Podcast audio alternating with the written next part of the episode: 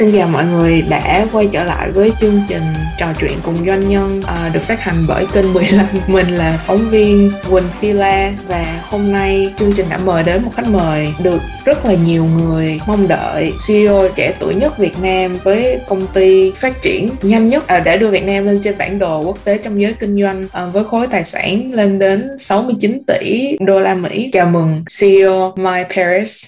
Xin chào tất cả các bạn đang xem đài. Chào Quỳnh Phi La, rất hân hạnh được phỏng vấn ngày hôm nay. Và lần đầu tiên thì CEO có thể giới thiệu bản thân cũng như là quỹ công ty của mình được không? Đây là một câu hỏi ngu ngốc. Tôi cho rằng ở trình độ của tôi thì chuyện giới thiệu này không cần thiết nữa. Ví dụ như là bạn đâu bao giờ cần phải giới thiệu Bill Gates, đâu bao giờ cần phải giới thiệu Hồ Chí Minh là ai, đúng không? Thì tôi cũng mạo muội không giới thiệu bản thân mình.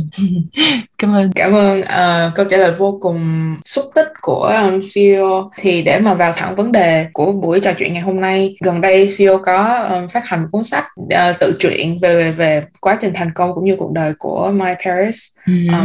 Thì để tiết lộ một tí về cuốn sách này thì CEO có thể chia sẻ một cái bí quyết nhỏ nào đó của thành công hay không ạ? Tôi chỉ có 2 bí quyết để thành công thôi. Thứ nhất là đừng nói bí mật của bạn ra cho mọi người biết, và bí quyết thứ hai là bạn phải đọc sách thì mới biết được.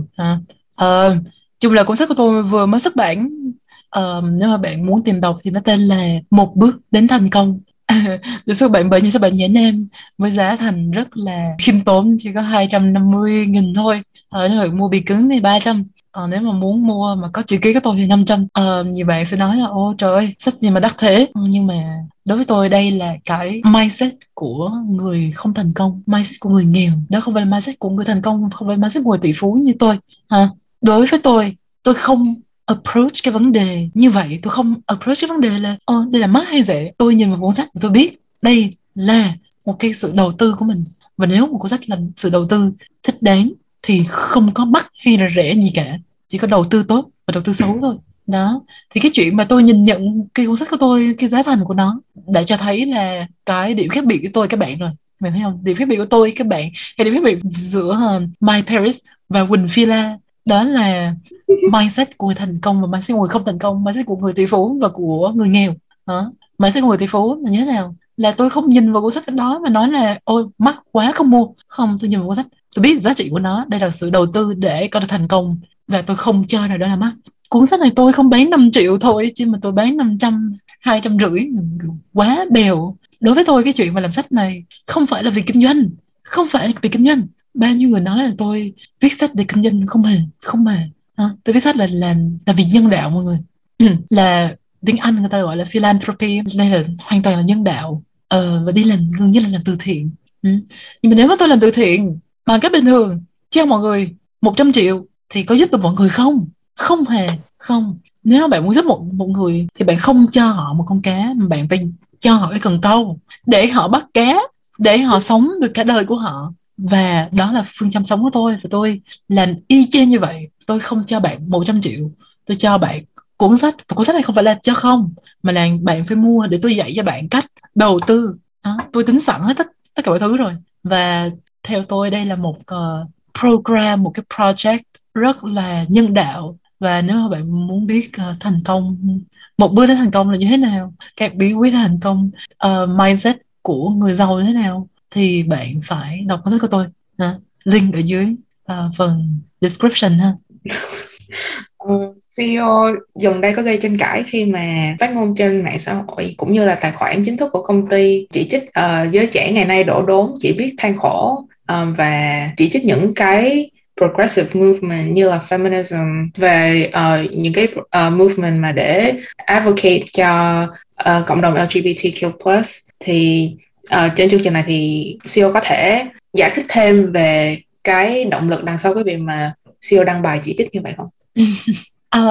Tôi phải nói là gì? Nói chung là tôi là một người kiểu như khi mà tôi viết cái gì đó, tôi viết cái status đơn giản thì bạn phải không phải chỉ đọc cái status và hiểu như vậy không, phải nhìn đằng sau cái vấn đề bự hơn của nó là gì. Khi tôi nói là giới trẻ càng đổ đốn, chỉ biết ngồi than, dùng những cái cớ như là phân biệt giai cấp, phân biệt giới tính, thế giới thứ ba, người khuyết tật, phân biệt chủng tộc này nọ để biện hộ cho cái sự không thành công của mình, Đó, và tôi cho rằng đây là sự đồ đúng giới trẻ. Bạn phải nhìn sâu vào hơn đó nữa. Cái mà tôi muốn chỉ ra đây, đó là cái mindset của người trẻ bây giờ đã quá sai rồi.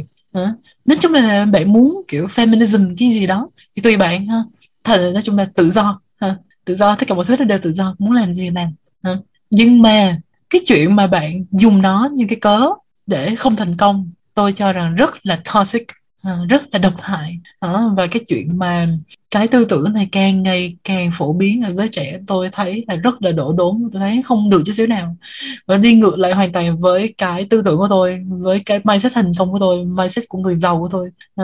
Nếu mà bạn thế nào ta cứ vịnh vào những cái cớ, nói là ô, vì chủ nghĩa tư bản, vì patriarchy, vì discrimination against thế giới thứ ba của bạn, hay là người khuyết tật, hay là người da đen, người da màu gì đó. Đó chỉ là những cái cớ, có thể là những cái đó nó có ảnh hưởng gì đó đến cuộc đời của bạn một chút xíu, đúng không? Tôi không phủ nhận đó. Ví dụ như là tôi với cương vị là một người phụ nữ cũng đã từng bị kỳ thị về giới tính của mình. Ví dụ nhiều người đàn ông khi tôi đang nói thì họ cắt ngang lời tôi, thấy chưa? Trong những giây phút đó, nếu mà tôi như các bạn, tôi lên mạng tôi than vãn thì có giúp ích được gì không? Cái pitch của tôi về công ty Fierce, công ty hàng đầu của Việt Nam hiện nay, có được nghe bởi các nhà đầu tư không? Không hề. Việc tôi làm là gì? Giữ bình tĩnh và đấu tranh cho cái pitch, cái công ty của tôi. Tôi không để những cái cớ như là sexism, hay là thế giới thứ ba, hay là phân biệt chủng tộc gì đó cản trở tôi. Không, đó chỉ là như cớ. Và việc giới trẻ sử dụng những cớ đó để không thành công, và để nằm y đó, chịu trận, và có một cái kiểu như victim complex, một cái suy nghĩ là mình là nạn nhân. Tôi không đồng tình chút xíu nào, và tôi nghĩ đây là cái phải sửa đổi. Bác Hồ đã từng nói đất nước Việt Nam chúng ta có sánh được với cường quốc Nam Châu không, là nhờ vào công của học tập của các em đó. Mà bây giờ thế giới trẻ như vậy thì làm sao mà sánh đôi được với cường quốc Nam Châu, làm sao mà hiện thực hóa giấc mơ của Hồ Chủ tịch không? Đây là đi ngược lại với tất cả những gì mà đất nước Việt Nam của chúng ta đã từng kiểu stand for. Và tôi hoàn toàn đã đảo những cái ý kiến đó. CEO cũng đã gây tranh cãi khi mà chỉ trích giới trẻ sử dụng mạng xã hội ngày nay, nhưng mà công ty Fierce của My Paris lại là công ty làm vào mảng công nghệ thông tin và truyền thông. Thì nếu mà CEO không ủng hộ cái việc lơ mạng xã hội này thì làm sao mà CEO có thể cập nhật với thế giới? Tôi chưa bao giờ nói như vậy cả. Tôi chưa bao giờ nói là các bạn không được lên mạng xã hội. Bạn được lên, nhưng mà các bạn đừng có tha hóa lên xài filter này filter nọ, nhảy TikTok này TikTok nọ. Tôi thấy rất là nhiều ví dụ xung quanh tôi. Hồi tôi cũng có một bạn cùng học cấp 3 với tôi, bạn T cũng học trường danh giá, nhưng mà vì vấn nạn xã hội TikTok cho nên đến bây giờ vẫn chưa thành công các bạn. Và tôi không có ý kiểu mỉa mai về bạn đó cả. Chuyện bạn đó không thành công đó là quyền của bạn đó. Nếu bạn đó hài lòng với chuyện không thành công, hài lòng với chuyện là một average tech worker, đó là chuyện của bạn đó. Nhưng mà đó là một ví dụ cho thấy là cái chuyện bây giờ giới trẻ sử dụng mạng xã hội như là một cái công cụ giải trí mà không phải là một công cụ kinh doanh. Tôi thấy nó là chuyện rất sai. Ví dụ như là còn cái chuyện mà ví dụ như là người ta sử dụng mạng xã hội để kinh doanh, như tôi hay là như bao nhiêu người, như dì của tôi lên mạng xã hội. Dì của tôi là chủ công ty kem trộn ba cô gái, thì người ta sử dụng mạng xã hội để kinh doanh, để trộn kem cho các bạn coi. Nhìn cái clip thì có các bạn livestream nhìn như vậy, tưởng đây là một cái người như bao người TikToker khác, nhưng không. Dì của tôi là chủ doanh nghiệp kem trộn ba cô gái, sử dụng mạng xã hội một cách thông minh để như là một cái đầu tư cho công việc của mình. Và tôi nghĩ đó là cái đáng hoan nghênh. Còn những bạn mà sử dụng mạng xã hội Instagram, Facebook lên ngồi than vãn là một, lên chụp hình đú đa đú đỡ là hai, rồi xài filter, rồi TikTok lên nhảy nhót là ba. Tôi không đồng ý với cái cách như vậy chút nào. Nguyên một ngày chỉ có lên mạng chơi như vậy thôi, rồi thời gian đâu mà các bạn làm việc. Còn tôi chung là công ty của tôi mặc dù là cũng là về truyền thông cũng rất là nhiều, và các bạn sẽ tìm được rất là nhiều cá nhân trong công ty của tôi lên mạng quay clip rồi làm đủ thứ, nhưng mà đó là công việc của họ. đây là công việc, nó khác với cái chuyện mà lên đú đa đú đẫn trên mạng xã hội ha. Và tôi, bản thân tôi thì cái mindset của tôi là mindset người giàu các bạn, cho nên tôi không có bao giờ lên mạng làm những cái chuyện như vậy cả. Đó là cái chuyện cho lính của mình làm. Tôi thuê bạn của tôi, thì bạn Quỳnh là biên tập viên của tôi, và kiểu như là lo về cái mạng xã hội của tôi. Tôi đã phó thác tất cả những cái này cho nhân viên của tôi hết rồi, tôi không cần làm những cái chuyện này. Đây là những cái chuyện là dưới cơ của mình rất là nhiều. Và nếu bạn là một người thành công thì bạn nên suy nghĩ một cách nghiêm túc về cái chuyện này. Kiểu mạng xã hội là nơi để than vãn, để nhảy nhót, hay là nơi để đầu tư.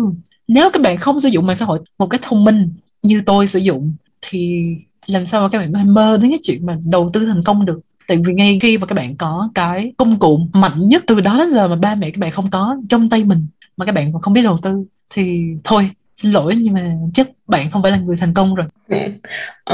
Cảm ơn lời chia sẻ của CEO. Gần đây thì có một tranh cãi nữa cũng nổ ra, tiếp nối với tranh cãi trước đó từ bài đăng của CEO.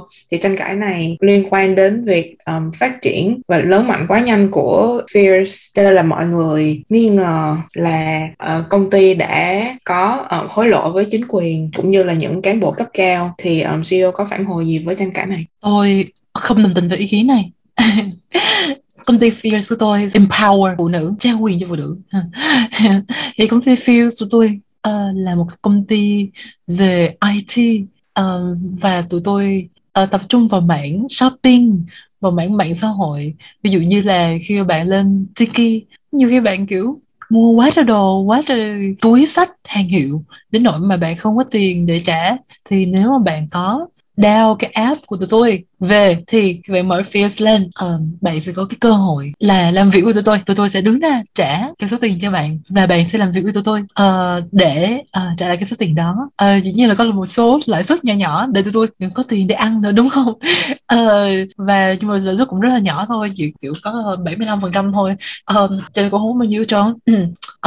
Thì khi mà làm việc với tụi tôi, bạn sẽ có cơ hội làm việc với những công ty về thời trang, hoặc là về mỹ phẩm, ví dụ như là công ty kem trộn ba cô gái. Thì công việc của các bạn sẽ là đi quảng cáo, hoặc là đi mời người khác tham gia vào công ty của mình, hoặc lên mạng xã hội quảng cáo cho tụi mình. Và không phải là chỉ có bán kem trộn không nha, có rất là nhiều công ty khác, như những công ty mỹ phẩm của Hàn Quốc là hợp tác với tôi rất là nhiều. Và tụi tôi hoàn toàn là làm giàu, không hề có liên quan gì tới cái chuyện hối lộ ai cả. Tụi tôi hoàn toàn là doanh nhân, là chất phác, chân thật.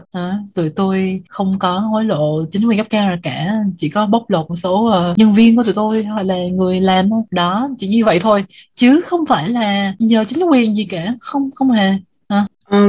Thì những tranh cãi xảy ra đã làm cho cư dân mạng nói là vì CEO không có học hết đại học, CEO thất học, cho nên mới phát ngôn những lời như thế. Thì CEO có phản hồi gì không ạ? Tôi một lần nữa là hoàn toàn không đồng ý với cái ý kiến đó. Nhất là nếu mà các bạn nghĩ là người không học đại học là thất học, thì bạn nhìn xung quanh bạn đi, bao nhiêu người không học đại học nhưng mà là những người sắc sảo nhất, phát ngôn thông minh nhất. Ví dụ như MC Jack Thúy Miêu, phát ngôn câu nào ra là sắc sảo câu đó, phát ngôn câu nào là thông minh câu đó. Nhưng mà cô ấy có học đại học không? Cô ấy như chưa học cái cấp 3 nữa. Chưa? Các bạn nghĩ, các bạn thấy cái lỗi trong cái argument của mình chưa? Còn cái chuyện mà học đại học thành công này nọ, tôi thấy chả liên quan gì cả. Bao nhiêu người, ví dụ Bill Gates, Mark Zuckerberg, rồi Thomas Edison, không có học đại học đâu, nhưng mà họ là những người thay đổi bộ mặt cả thế giới với những phát minh của họ. Ví dụ như là Facebook nè, ví dụ như là máy tính nè, hay là đèn nè. Nó còn tôi thì cũng như vậy, nhưng mà tôi thì có Fierce, chứ Vũ cũng không đến đứng ngang hàng với cái ông ấy được. Nhưng mà mình cũng là hậu duệ, mình cũng học tập được cái gì mình học theo cái đó. Nó thì là như vậy. Tôi thấy cái chuyện học đại học hay là học cấp 3, cấp 2, thì thậm chí cấp 1 mẫu giáo chả liên quan đến thành công cả. Thành công đối với tôi kiểu 90% là do cái mindset của mình, 10% là may mắn. Còn là như vậy thôi. Nó chứ không hề liên quan đến cái chuyện mà học đâu. Bao nhiêu người, các bạn thấy đó, bao nhiêu người đi học đại học, bao nhiêu người làm tỷ phú, đâu có bao nhiêu người đâu, đúng không? Đó. CEO nãy giờ nói rất là nhiều về mindset của người thành công, nhưng mà làm thế nào mà để adopt được cái mindset đó thì CEO vẫn chưa nói. Em xin có thể elaborate thêm về cái điểm này không? Tôi đã nói đủ rồi. Nếu bạn muốn thêm thì các bạn đọc cuốn sách của tôi. Tôi đã ghi rất là chi tiết trong 100 trang sách. Tôi viết sách kiểu rất là mỏng, mọi người, rất là ngắn gọn. Chỉ trong 100 trang sách là tôi đã tóm lại tất cả những gì tôi đã học được trên con đường thành công của mình. Và nếu bạn mua cuốn sách của tôi ngay bây giờ hoặc là pre-order thì các bạn sẽ được giảm giá. Và không những vậy, các bạn học được bí quyết của mình thành công và kiểu như đầu tư và một cái kiến thức mà giúp các bạn thành công sau này nữa. Đó. Các bạn có thể mua cuốn sách của tôi ở trên trang web chính thức của Nhã Nam hoặc là link ở dưới, các bạn có thể pre-order. Cảm ơn mọi người ha. Nếu mà nói thêm thì cái mindset của người thành công nó là cái sự chối bỏ mindset của người nghèo, người không thành công. Mindset của người tỷ phú là sự chối bỏ của mindset của người công nhân. Đó. Nếu mà các bạn đã có cái tư tưởng là mình là người A thì những cái hành động của bạn, vì bạn ý thức là mình là người A cho nên nó sẽ ảnh hưởng đến những cái hành động của bạn và nó sẽ từ từ dẫn đến reinforce cái chuyện mà bạn là người A. Nếu mà bạn muốn thay đổi cái chuyện đó thì bạn phải adopt một cái mindset khác. Bạn phải chối bỏ cái chuyện bạn là người nghèo đi. Cái chuyện mà bạn không có 100 tỷ tài khoản, bạn chỉ có kiểu như vài chục tỷ thôi, là bạn không phải là người giàu, đúng không? Nhưng mà nếu không bạn chấp nhận cái chuyện đó là bạn sẽ mãi mãi ở cái mức đó, đúng không? Bạn phải act like bạn là người giàu và có 100 tỷ ở trong tài khoản của mình, và tự nói với mình trước gương mỗi ngày là mình có 100 tỷ trong tài khoản và mình sẽ làm cái chuyện gì với 100 tỷ đó. Đó là tôi gọi đó là manifestation. Đó, khi mà các bạn nói như vậy với bản thân mình mỗi ngày thì vũ trụ sẽ giúp bạn làm cái chuyện đó. Tại vì mỗi khi mà bạn nói ra một cái câu manifest thì các thiên thần sẽ nghe cái đó và sẽ giúp bạn làm cái chuyện đó. Còn khi mà bạn nói những cái câu tiêu cực với mình mỗi ngày, trời ơi mình nghèo quá, ôi lên Facebook than vãn về phân biệt giới tính, phân biệt thế giới thứ ba gì đó, thì bạn đang tự nguyền rủa bản thân mình và tự làm cuộc sống mình khó khăn thêm thôi. Nó bạn không chối bỏ cái mindset đó thì bạn sẽ mãi mãi là một cái người bị đàn áp trong xã hội. Đơn giản như vậy thôi. Nhưng mà muốn biết thêm thì đọc sách ha. Cảm ơn là chia sẻ của CEO. Gần đây trang web chính thức của Lê Hồng Phong có đăng lời cảm ơn đến CEO vì CEO đã quyên góp 20 tỷ Việt Nam đồng cho trường cấp 3, ngôi trường danh giá bậc nhất miền Nam của Việt Nam, trường Trung học phổ thông chuyên Lê Hồng Phong. Thì CEO có insight gì về cuộc sống của học sinh trường chuyên hay không, cũng như là môi trường ở Lê Hồng Phong? Đối với tôi, 3 năm cấp 3 là thời gian rất là đẹp mọi người, tôi học trò mà màu hồng đó. Đúng là Lê Hồng Phong luôn là nhà, Lê Hồng Phong là nhà, Lê Hồng Phong luôn hạnh phúc mọi người, luôn hạnh phúc nha. Và cái thời gian của mình ở Lê Hồng Phong mình lúc nào cũng hạnh phúc cả, rất là tích cực mọi người, và mình chưa bao giờ cảm thấy có gì tiêu cực ở trong môi trường này hết trơn. Và cũng là ở trong cái môi trường này mà làm đã dạy cho mình cái mindset của người thành công, tại vì trong cái môi trường này mình đã nhận ra cái mindset, mình đã nhận ra cái điểm khác biệt của người học trường chuyên và các bạn học trường thường. Nó không phải là ai đó có đặc quyền nhiều hơn ai đó, không phải là ai đó có nhiều cơ hội hơn, hay là ai đó học giỏi hơn. Không hề. Đó là do cái mindset của mình thôi. Những bạn học trường chuyên họ có mindset của học sinh trường chuyên và nó rất khác với mindset của học sinh trường thường mọi người. Và vì họ có cái mindset đó cho nên họ mới vô được trường chuyên, họ mới thành công được. Đó. Nếu mà bạn adopt cái mindset của người học trường chuyên thì bạn hiển nhiên sẽ gặt được thành công thôi. Hồi ở cấp 2 của tôi cũng là một người rất là tự ti, không nghĩ mình học giỏi đâu. Nhưng mà từ khi mà tôi đã quyết tâm là vô Lê Hồng Phong, nên kiểu ba mẹ của tôi cũng học Lê Hồng Phong, trên tôi cũng muốn vào Lê Hồng Phong ha. Tôi khi mà tôi quyết tâm lên thì mọi thứ đều đạt được. Khi mình đã quyết tâm rồi mọi người thì cái gì cũng được trơn. Chung con người có một cái rất là tuyệt vời, kiểu não bộ con người và cái sức mạnh của con người rất là tuyệt vời. Một khi đã muốn là thành công là sẽ làm được thôi.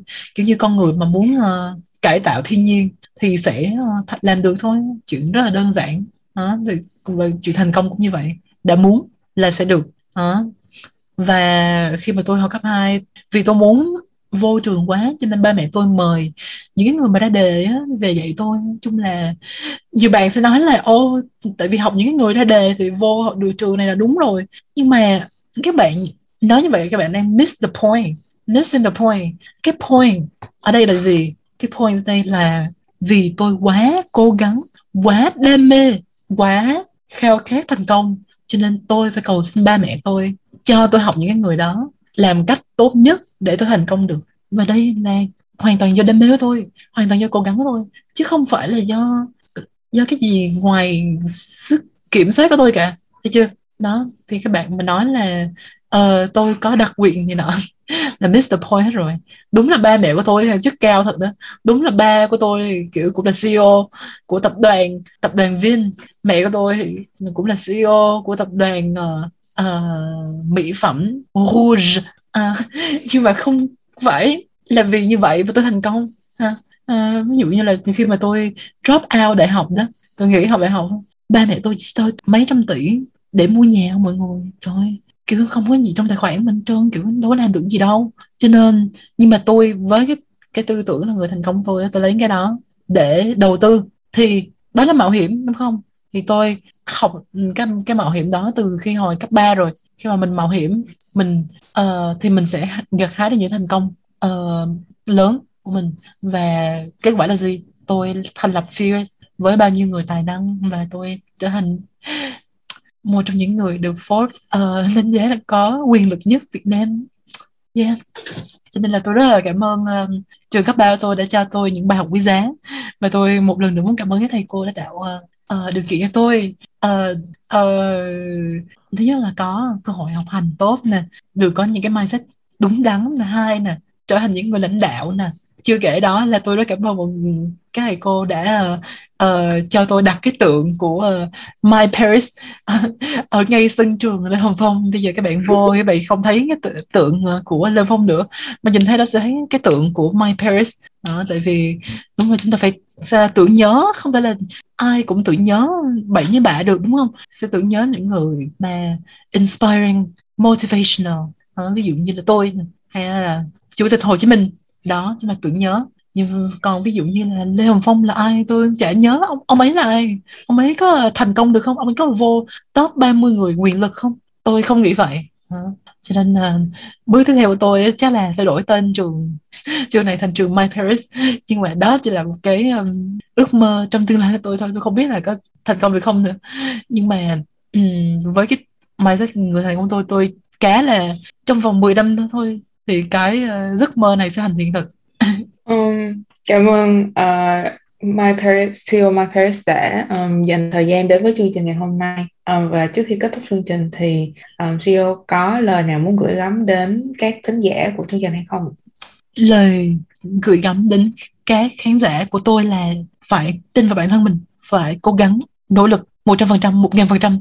Nếu bạn không làm việc kiểu 48 giờ một ngày thì bạn còn mong thành công thế nào được, đúng không? Bạn đã thụt lùi quá xa so với tôi rồi. Tôi đã đi trước bạn bao nhiêu cây số rồi, đúng không? Nếu mà bạn một ngày không đọc được 2 cuốn sách, bạn hay bị tôi và bao nhiêu người khác bỏ xa trong cái thời đại số này. Mọi thứ nó quá dễ dàng đi, mọi thứ nó quá nhanh đi, bạn không bắt kịp thì sẽ mãi mãi là người nghèo. Thì để mà thành công được á, tôi đã nhắn nhủ tất cả mọi thứ ở trong cái cuốn sách của tôi rồi. Các bạn có thể đọc để biết ha. Cuốn sách tên là 1 bước đến thành công. Nếu các bạn muốn gặp tôi thì chúng tôi sẽ có buổi offline và buổi ký tặng sách sắp tới này thôi. Tôi không biết là ngày nào nữa, nhưng mà tôi nghĩ là trong tháng 5 thì sẽ có buổi offline, và các bạn có thể đến workshop của tôi để học cách trở thành người thành công. Và yeah, phải tin vào bản thân mình mọi người, và đừng có kiểu cho mình những cái cớ kiểu như tôi cũng là người phụ nữ mà tôi kiểu như đâu có cho mình cái cớ là vì người phụ nữ cho nên mình không thành công được đâu. Thấy không? Rồi có nhiều bạn kiểu cứ lấy những cái cớ kiểu như là ô, mình là thế giới thứ ba cho nên mình không thể thành công được. Tôi thấy những cái chuyện đó rất là vớ vẩn ha.